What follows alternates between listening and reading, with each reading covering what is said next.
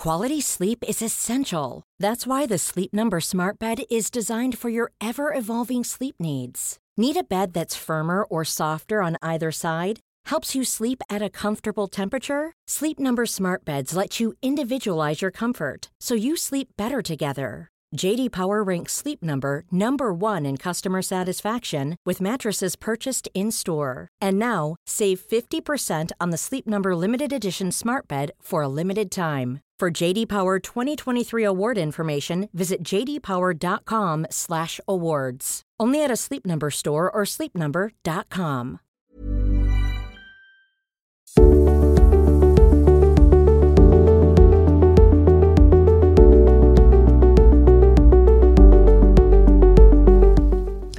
Buenos días, eh, Juan Ramón, Gonzalo, ¿qué, tal, estáis? ¿Qué tal, Rocío? ¿Cómo estás? Muy bien. Vamos a hablar hoy de un tema, la verdad que muy interesante, yo creo que está en boca de todos, eh, que son las pensiones y la previsión social complementaria. Eh, es un problema que desde luego está encima de la mesa, eh, que nos preocupa a todos, yo creo que en mayor medida a los más, a los más jóvenes, a los trabajadores y también en especial a los, a los autónomos. Y vamos a hablar de cuál es eh, la situación actual de las pensiones, eh, ahora mismo en, en, qué punto está, eh, por qué es uno de los principales retos eh, de nuestros políticos a día de hoy y, cuáles son los cambios regulatorios que, que, están encima de la mesa y que están afectando en, en este sentido. Pues a ver, la situación se resume en una palabra que es mala o muy mala. Es decir, tenemos un sistema de pensiones público donde se fuerza a los trabajadores a ahorrar, pero no a ahorrar capitalizando ese ahorro, sino redistribuyéndolo con las generaciones eh, que actualmente están jubiladas.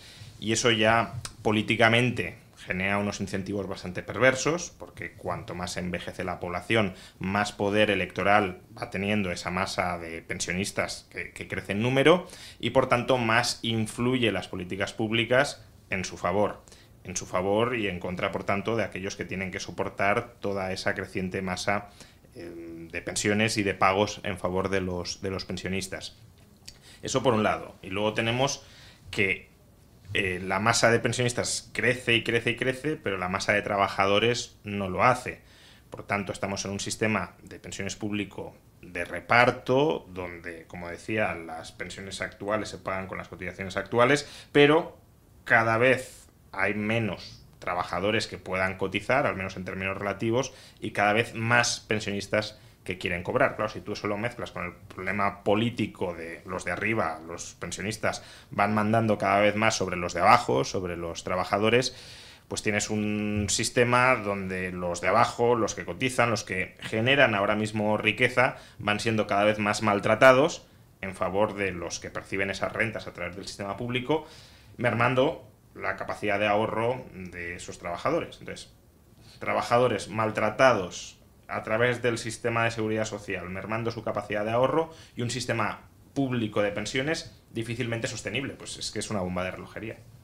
Y eso desde el punto de vista eh, demográfico, que como bien decías, la pirámide poblacional, por lo que comentas, se está invirtiendo y eso es un problema, la verdad, de difícil.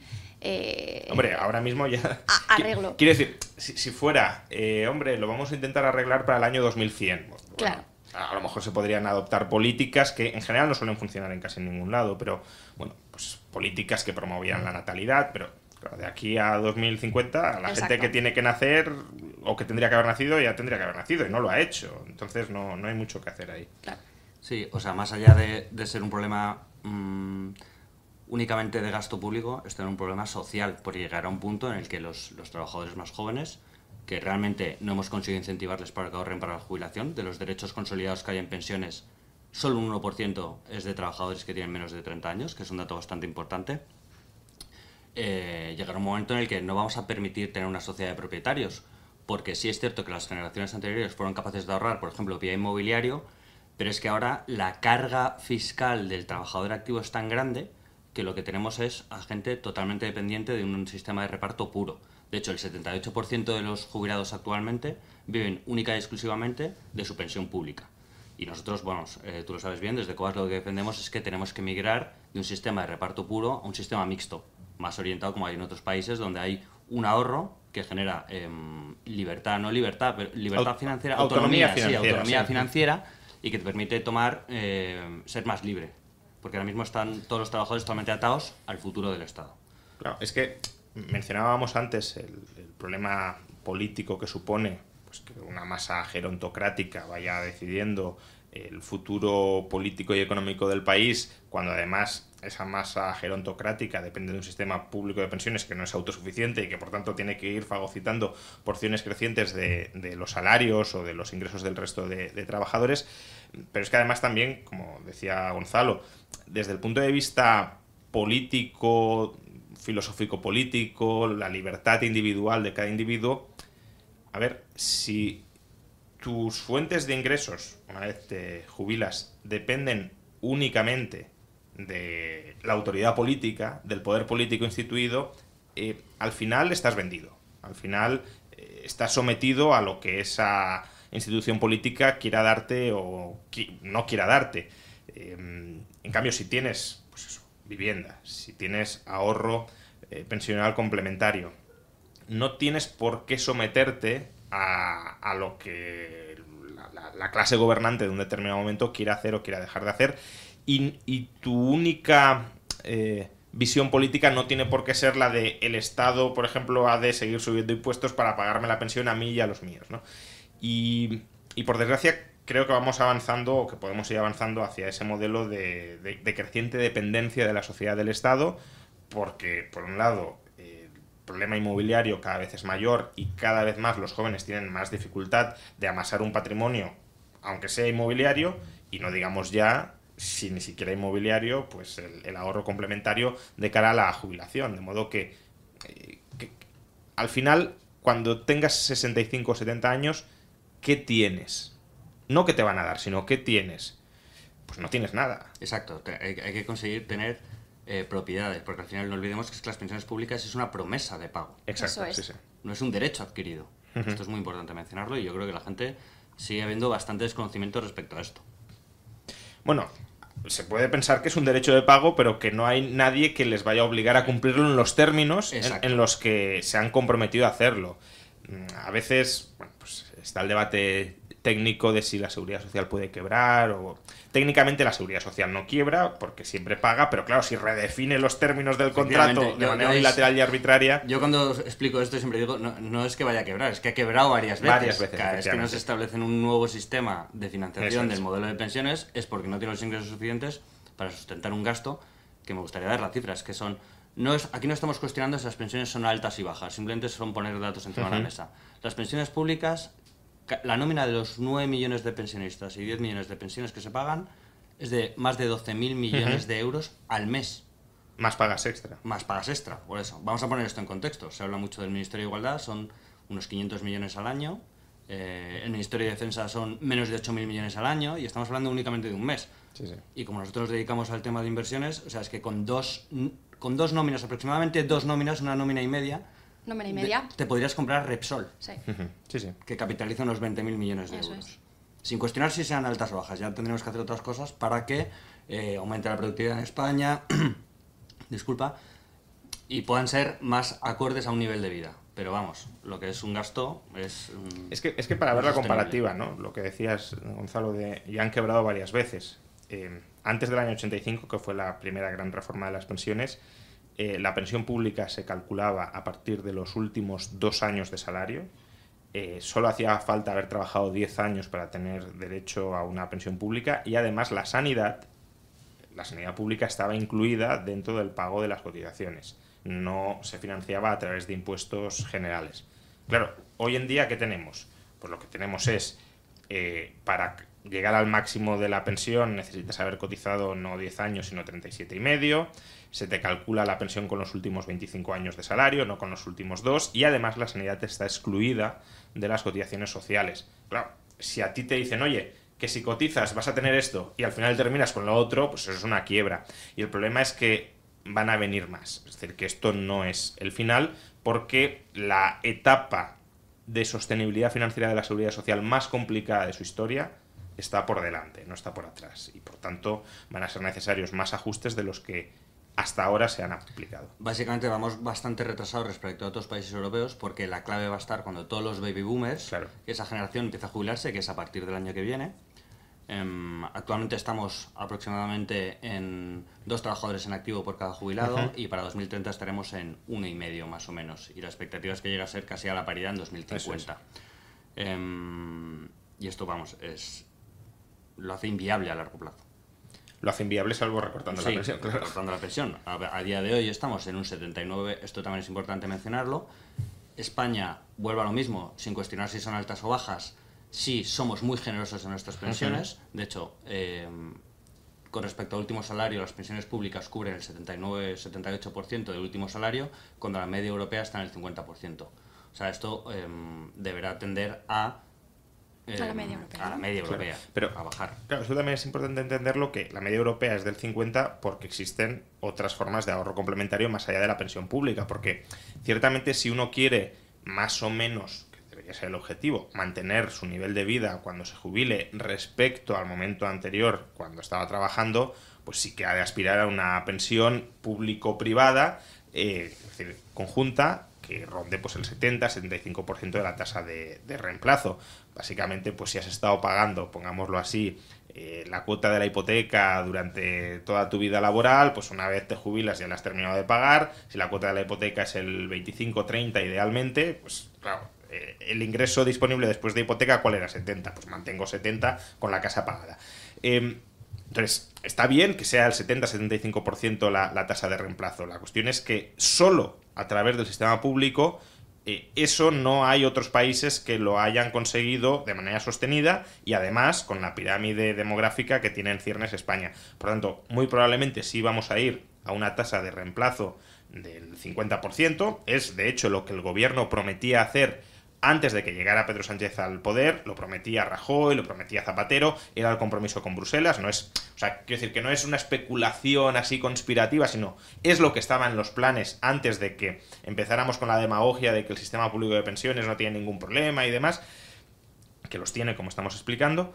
Em, y claro, aquí la cuestión dónde reside, pues reside en que si vamos hacia una tasa de reemplazo del 50% y uno se fija en la tasa de reemplazo actual y dice, bueno, pues tampoco está tan mal, ¿no? Si me jubilo, si la sociedad española se jubila con el 70-75% de su último salario, ¿para qué voy a ahorrar complementariamente si yo con esa tasa de reemplazo estoy cómodo, estoy conforme? Ya, pero tu expectativa sobre cuál va a ser la tasa de reemplazo en 2050 a partir de la información actual puede ser una expectativa errónea, te puedes encontrar en 2050 con una tasa de, reemplazo del 50% de tu salario y si no has ahorrado complementariamente tendrás que experimentar un bajón en tu nivel de vida habitual previo a la jubilación. Es como si del día, de la noche a la mañana, de repente tu, salario se reduce a la mitad. O sea, eso es lo que va a significar jubilarse, desde luego, en 2050 en España. Yo creo que eh, en nuestro país eh, hay una falta de cultura de ahorro muy importante. De hecho, creo que somos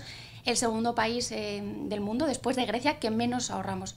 O sea, falta mucha concienciación de ahorro. A ver, el ahorro existe, pero se canaliza fundamentalmente hacia la vivienda lo que no existe es cultura de ahorro financiero complementaria a las pensiones públicas. En parte también porque, como la tasa de reemplazo ha sido muy generosa, pues, nos hemos despreocupado. Claro, si ya tienes la vivienda pagada y la pensión pública no está mal, pues, a ver, tampoco es tan acuciante la necesidad de planificarte financieramente, ya lo tienes más o menos hecho. Pero es que fijémonos que en los próximos 30 años Va a cambiar. ni vas a tener la vivienda solucionada por desgracia, porque ese es otro tema para hablar en otro momento, pero eh, las regulaciones estatales que impiden pues, la construcción y por tanto la disposición de vivienda en propiedad cada vez bueno, no es que cada vez sean mayores, que son leoninas y por tanto impiden el acceso a la propiedad de, los jóvenes, pero es que además la pensión pública va a cambiar, se va a reducir sustancialmente, en términos relativos, siempre hay, que matizarlo. A lo mejor las pensiones que se pagan en 2050 son más altas en términos reales que las actuales, pero en relación, como decíamos, al salario van a ser más bajas. Pero si no tienes ni vivienda ni pensión en los términos habituales, pues o te capitalizas desde el momento en el que eres capaz de hacerlo, o te vas a encontrar con un descubierto en tu capacidad de satisfacer necesidades futuras muy importante. Y a todo esto, ¿qué les está pasando a los autónomos? Porque estamos hablando de la sociedad en, general, eh, de los trabajadores, por supuesto, pero en concreto el colectivo autónomo. A ver, em, el gobierno está intentando cuadrar las cuentas de la seguridad social, que ya estamos viendo que están muy descuadradas, ¿cómo? Pues básicamente subiendo ingresos. ha, aprobado un mecanismo de equidad intergeneracional que básicamente consiste en subir las cotizaciones sociales de todos los trabajadores en 1,2 puntos hasta el año 2030. Eh, lo subieron 0,6 y cada año lo suben una décima adicional hasta 1,2 puntos. Bien, esta medida va a ser insuficiente, eh, ellos mismos son conscientes de ello y por eso han introducido, Bruselas les obligó, un mm, mecanismo de ajuste automático para que si las cuentas no cuadran, haya subidas adicionales en las cotizaciones sociales sin límite hasta que se cuadran las cuentas. Tanto, vamos a ir camino para los trabajadores asalariados de subidas muy fuertes en las cotizaciones sociales. Este mismo modelo de vamos a intentar sostener esta pirámide invertida subiendo ingresos, eh, atracando más a los trabajadores mm, por cuenta ajena o por cuenta propia, se traslada también a los de cuenta propia, a los autónomos. ¿Y qué se ha hecho con los autónomos? Pues hasta el momento los autónomos tenían un, derecho que ojalá tuviesen, hubiesen tenido todos los trabajadores y es que podían decidir su base de cotización. ¿Cuánto cotizo eh, a la seguridad social? Había un mínimo, había un máximo, pero podían escoger el mínimo aunque ingresaran mucho más al mes. ¿Por qué este modelo era ideal? Pues porque si estamos en un sistema contributivo, tú recibes en función de lo que has cotizado tanto, si yo no quiero recibir del sistema público mucho, pues cotizo poco, ya está. Si quiero recibir mucho, pues cotizo más. Pero me lo autogestiono yo. Los trabajadores por cuenta ajena no podían, por desgracia, pero los trabajadores por cuenta propia sí. Bueno, el gobierno se ha cargado este modelo y ahora los autónomos han de cotizar por sus ingresos reales. Claro, a ver, en principio, si las pensiones fueran sostenibles, pues sería como una especie de oye, tú que no eres muy previsor, te voy a obligar a que ahorres en función de tus ingresos reales para que tengas una pensión acorde a tus ingresos reales. Realmente lo que hacían los autónomos o la mayoría de autónomos es cotizar por la mínima y luego ahorrar de manera complementaria porque no se fiaban del sistema público. De, hecho, por dar un dato respecto a eso, es que ahora la pensión que recibe un autónomo de media... Hiring for your small business? If you're not looking for professionals on LinkedIn, you're looking in the wrong place. That's like looking for your car keys in a fish tank.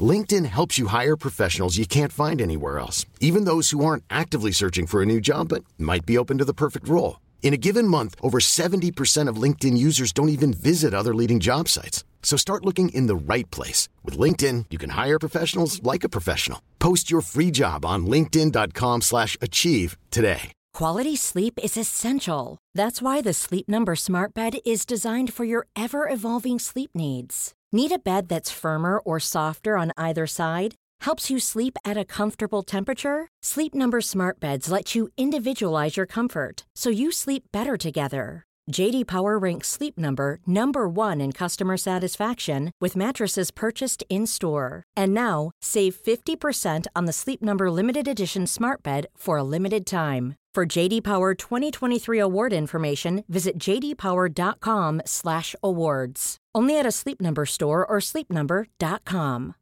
Here's a cool fact: A crocodile can't stick out its tongue. Another cool fact: You can get short-term health insurance for a month or just under a year in some states.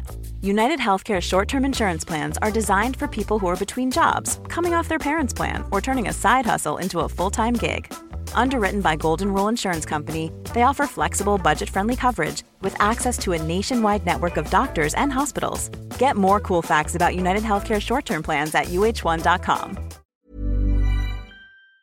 Son unos 800 y pico, la pública, claro. La pública es unos 300 50 euros, cuando la pensión pública media de un trabajador por cuenta ajena son unos 1.400 euros. Claro, pero ahí se ve claramente. Pero el autónomo complementaba por otro, por, por, por, su lado, ¿no? O muchos autónomos al menos. Pero claro, en la medida en que esta reforma es una reforma para cuadrar las cuentas de la seguridad social, ¿cómo cuadras las cuentas de la seguridad social? Pues cobrando más y pagando menos. Entonces a los autónomos ahora se les va a cobrar mucho más con la promesa de que van a recibir también mucho más, pero obviamente no van a recibir tanto más cuanto están pagando ahora. De modo que intergeneracionalmente o intertemporalmente se les descapitaliza, se les parasita para intentar cuadrar esas cuentas tan descuadradas de la seguridad social.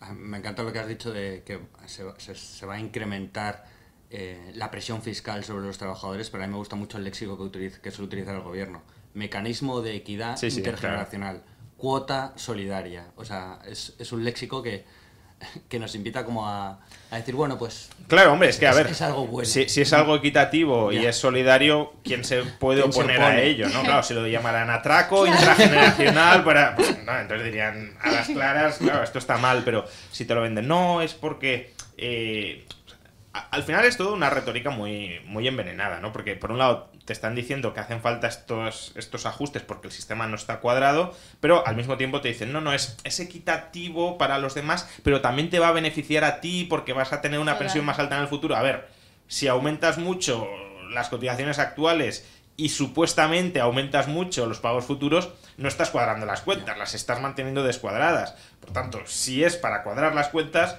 cobras más, recibes menos. Y eso, eh, si el trabajador de alguna manera no, no reacciona, eh, supone que, que se descapitaliza. Y se descapitaliza, insistimos, en un entorno donde eh, la vivienda está dejando de ser un activo accesible para conformar patrimonio y donde las pensiones públicas pues van a, a dar menos.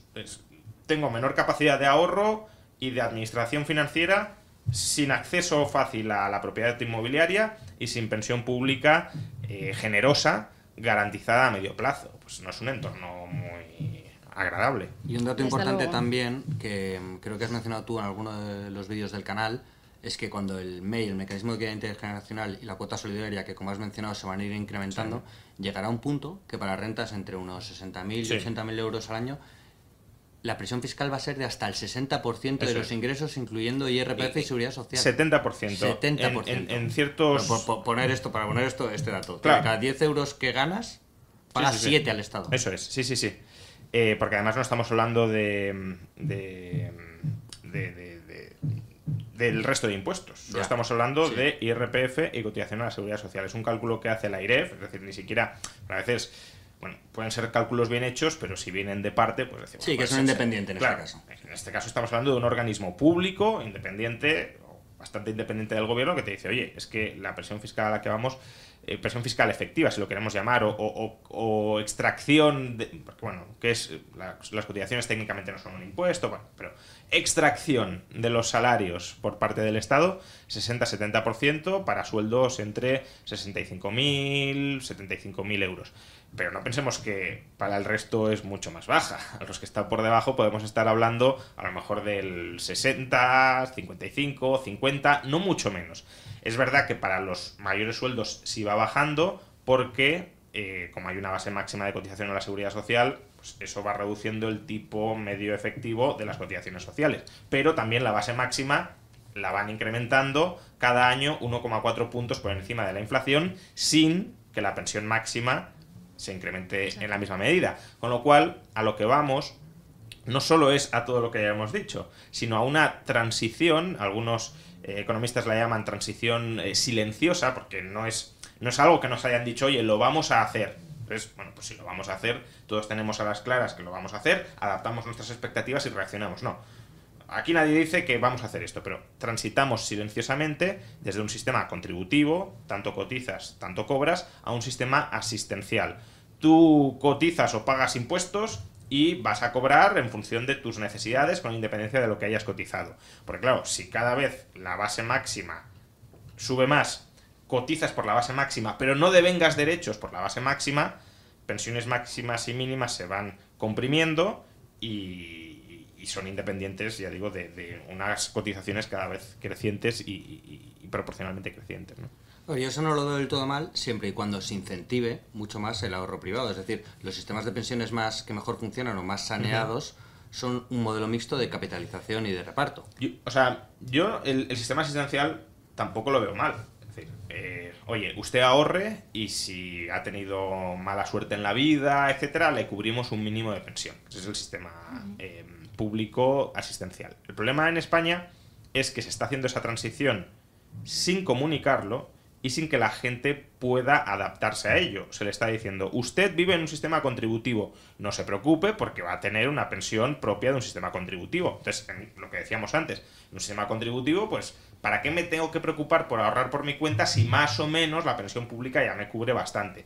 Un sistema asistencial, en cualquier sistema asistencial del mundo que veas, el ahorro complementario es lo fundamental. El Estado te da un mínimo, pero a partir de ahí todo lo extra que quieras lo tienes que ahorrar y gestionar tú. Y aquí nos está lanzando ese mensaje, al menos de manera clara. No, no se les está diciendo a los españoles. En 2050 no se preocupen ustedes que todo el mundo va a tener garantizada una pensión mínima del equivalente a hoy, no sé, 700, 750 euros. Ahora, ya todo lo demás que quieran cobrar, ahorrenlo ustedes. Ese no es el mensaje. El mensaje es, no se preocupen, vamos a tener unas pensiones muy autosuficientes y muy generosas. No hace falta que ahorren tanto. Entonces, porque no hay ningún problema en el sistema público. Entonces, si, lanzas ese mensaje, engañas a la gente y la gente no se adapta.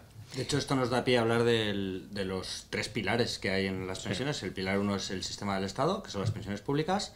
El segundo pilar son los planes de empleo, que es decir, que los empresarios empiezan a ser agentes que participan y colaboran para las pensiones de sus trabajadores. Y el tercer pilar, que es las decisiones individuales, que son las pensiones individuales, que es lo que más extendido ha sido en España, pero que comparados con otros países suponen muy poco porcentaje del PIB. Creo que es aproximadamente el 3%, son unos 130.000 millones eh, que tenemos actualmente en pensiones y que no crecen. No, no está consiguiendo el gobierno incentivarlo. Sí, actualmente en España el pilar 1 y 2 están mezclados porque el empresario ya participa en el sistema contributivo dado que paga las cotizaciones sociales de la empresa en nombre del trabajador, pero claro, el plan de empleo es esa mm, contribución que ahora hace en favor del sistema público eh, que haga otra en favor de un sistema de capitalización privada para, el trabajador. Ojalá el pilar 1 fuera muchísimo más estrecho, lo que decíamos, un pilar asistencial, y luego todo el pilar contributivo, que fuera pilar 2 hacia la capitalización del, ahorro en inversión, claro. ¿Qué es un plan de empleo para todos los que nos estén escuchando? Eh, pues plan de empleo es la figura que el ministro Escrivá ha tratado de potenciar con la ley 12-2022 y básicamente, como estaba diciendo, es tratar de que los empresarios participen activamente en la generación de derechos pensionables eh, a futuro de sus trabajadores. Básicamente, que sea parte de tu retribución vaya destinada a, planes de pensiones individuales, un derecho consolidado para el trabajador. ¿Qué ocurre bajo mi perspectiva? Que mm, los planes de empleo llevan existiendo mucho tiempo, si es cierto que hay muy poco ahorro en España en planes de empleo y básicamente, por dar un dato, los cinco mayores planes de empleo en España representan el 50% de todo el patrimonio y son pues, las grandes empresas del IBEX, los grandes bancos y eh, algunos colectivos de funcionarios. Son los planes de, empleo más, importantes que hay en España a día de hoy. Entonces, yo creo que, que, el, que, como está diciendo Juan Ramón, es una transición que la están haciendo muy silenciosa, se está, se está tratando de potenciar ese segundo pilar, pero se ha quedado muy lejos de, incentivar, de incentivarlo a gran escala, porque realmente eh, el, empresario aporta a las pensiones de sus trabajadores, pero recibe muy pocos beneficios por ello. Entonces, al final es un mayor coste que no está sustentado en desgrabaciones o en deducciones fiscales. Si es cierto que hay unas deducciones en las, en las cuotas que paga el empresario de la seguridad social de sus trabajadores, con un cierto límite, y una deducción del 10% en la base íntegra del impuesto de sociedades, en la cuota íntegra del impuesto de sociedades pero lo mismo, también tiene una serie de matizaciones que en función del salario que comen los trabajadores es más o menos. ¿Qué nos estamos encontrando? Em, pues que el gobierno lo que quiere es que este debate se traslade a la negociación colectiva. Es decir, que todos los colectivos, dentro de sus negociaciones de subidas salariales, si el colectivo de la construcción decide que va a subir los salarios un 4% en el año 2024, imagínate pues que ese 1% sean derechos pensionables, es decir, que realmente el CAS que le llega al trabajador sea una subida del 3% y que el 1% restante sea el empresario que se lo aporte a los planes de, a los planes de empleo. Pero bueno, por responder a tu pregunta, un plan de empleo es básicamente que el, empresario pone eh, dinero para las pensiones de sus trabajadores, siendo derechos de los trabajadores, no del empresario. Y poniéndolo en planes de capitalización. En planes de capitalización, por, supuesto. Porque, quiero decir... Un sistema de capitalización en el que tú cotizas para ti mismo. A través del empresario, eso es. Eso es. No, sí, la, idea, la idea es buena. Eh, mm. lo que pasa que, efectivamente, pues si queremos hacer esa transición, y puede estar bien hacerla, desde luego, eh, hay que primar mucho más el ahorro y, la implicación del empresario a la hora de aportar ese ahorro en favor de su trabajador, ¿no? Hay que darle beneficios fiscales al trabajador para que esté incentivado a ese ahorro a más largo plazo. Oye, no me pagues tanto al contado, pague más en diferido, ahorrando a través de un plan de, de, empleo de pensiones y al empresario para que también pues eh, tenga sentido financiero para, para, él hacer ese trasvase de fondos. Eso es muy importante y ahí entramos un poco en, lo habéis hablado antes, en la educación financiera, que es que no hay tampoco esa concienciación del ahorro. Y ahí nosotros sí que estamos siendo bastante activos porque cuando una empresa contrata nuestro plan de empleo, damos una formación a todos los empleados. Y de hecho es muy destacable que una vez que les informas de esta situación, porque yo creo que lo que tenemos que hacer es que la situación real del sistema de la seguridad social se conozca, porque si no la gente no va, a no va a optar libremente por ese ahorro, la adopción es del 87% entre los trabajadores de cada empresa que vamos al plan de empleo. Pero es que necesitan conocer estos datos. Obviamente. No, porque, a ver, volvemos a lo mismo. Si el gobierno te está diciendo, si no hay ningún problema, si las pensiones son sostenibles, si vas a cobrar una pensión muy generosa, entonces, ¿para qué voy a hacer esfuerzos adicionales de cara al ahorro? Pero algo nos tendría que chirriar, porque mm. si por un lado el gobierno nos dice esto, pero por otro está intentando promover esto, ¿por qué intenta promover algo que supuestamente no hace falta porque el sistema público ya es muy bueno? Pues a ver, esta narrativa no encaja y el problema cuál es? Pues que han enterrado tanto capital político e ideológico en decir que el sistema público de pensiones es fabuloso, es perfectamente sostenible, no tiene ningún problema y que todo lo privado es malo, que no pueden deshacerse de ese discurso, pero aún no son, ya veremos en el futuro, aún no son tan sumamente irresponsables, lo son mucho, pero no tan sumamente irresponsables como para desentenderse del todo de intentar dar alguna vía de salida que encauce el ahorro privado complementario al sistema público. Y ya por ir finalizando, eh, Gonzalo, ¿qué productos, qué vehículos de inversión pone Cobas? Eh, bueno, como he mencionado, tenemos, el, planes de empleo. tenemos un plan de empleo de promoción conjunta que hemos desarrollado tanto la gestora de pensiones como la gestora de ICES, la que invitamos a cualquier empresa a participar, es decir, eh, asumir la estrategia que tenemos nosotros, que en nuestro caso es el Cobas Selección. Nosotros no creamos un plan de empleo para cada empresa de manera individual, sino que al ser un plan de promoción conjunta, cualquier empresa tenga el tamaño que tenga, puede adherirse a él, con sus propias especificaciones. Y esto es importante, porque también está la narrativa, esto no lo hemos mencionado, pero el gobierno quiere potenciar los planes de empleo y lo ha hecho aumentando los límites deducibles. Es decir, vía un plan de empleo, un trabajador puede llegar a deducirse hasta 10.000 euros, cuando el sistema individual son únicamente 1.500 euros. Con un montón de matices, porque depende en función de cuánto aporta la empresa o cuánto aporta el trabajador, pero el máximo puede llegar a ser de 10.000 euros. Aquí es la empresa la que decide Em, cuál es el plan de aportación, porque es de aportación definida. Decide en función de la categoría profesional, en función de la antigüedad, o sea, es libre de determinar cuánto va a aportar a cada uno de los trabajadores. Desde un coste, puede ser un coste muy reducido, en el que únicamente lo pone a disposición de sus trabajadores, o puede ser mm, a, máximos, que pone hasta 8.500 euros a todos sus trabajadores. Este es el COBAS Empleo 100. COBAS Empleo 100, que está destinado a cualquier tipo de empresa, ¿vale? Para que el empresario ponga a disposición de sus trabajadores un plan de empleo para que puedan ahorrar para su jubilación.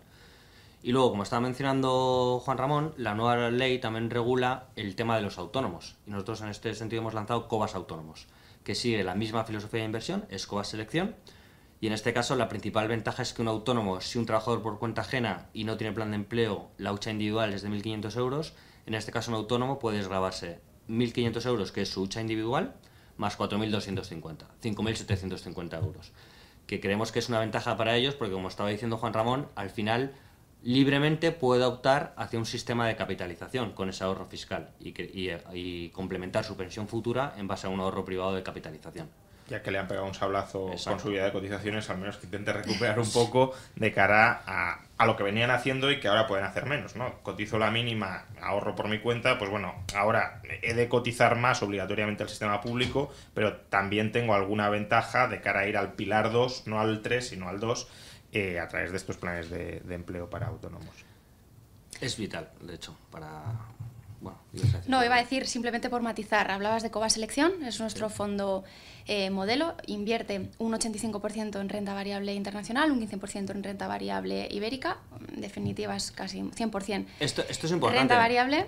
Exacto, y perdona que te interrumpa, pero es que uno de los datos eh, que también nos distinguen respecto a otros países que tienen sistemas de pensiones mucho más avanzados que el nuestro, es que aquí de los 135.000 millones de euros aproximadamente que hay en derechos consolidables, en derechos pensionables, a día de hoy, el 50% está invertido en renta fija. y ahí nosotros somos muy claros.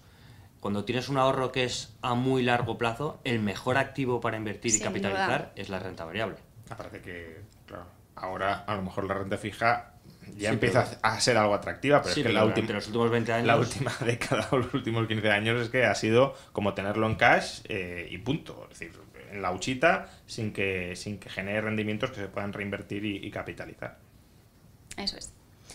Muy bien, pues yo creo que ha estado muy interesante. Muchísimas gracias Nada. a los dos y, y nos vemos en la próxima. Nada, un placer, Genial. muchas gracias. Gracias, Juan Ramón. Gracias.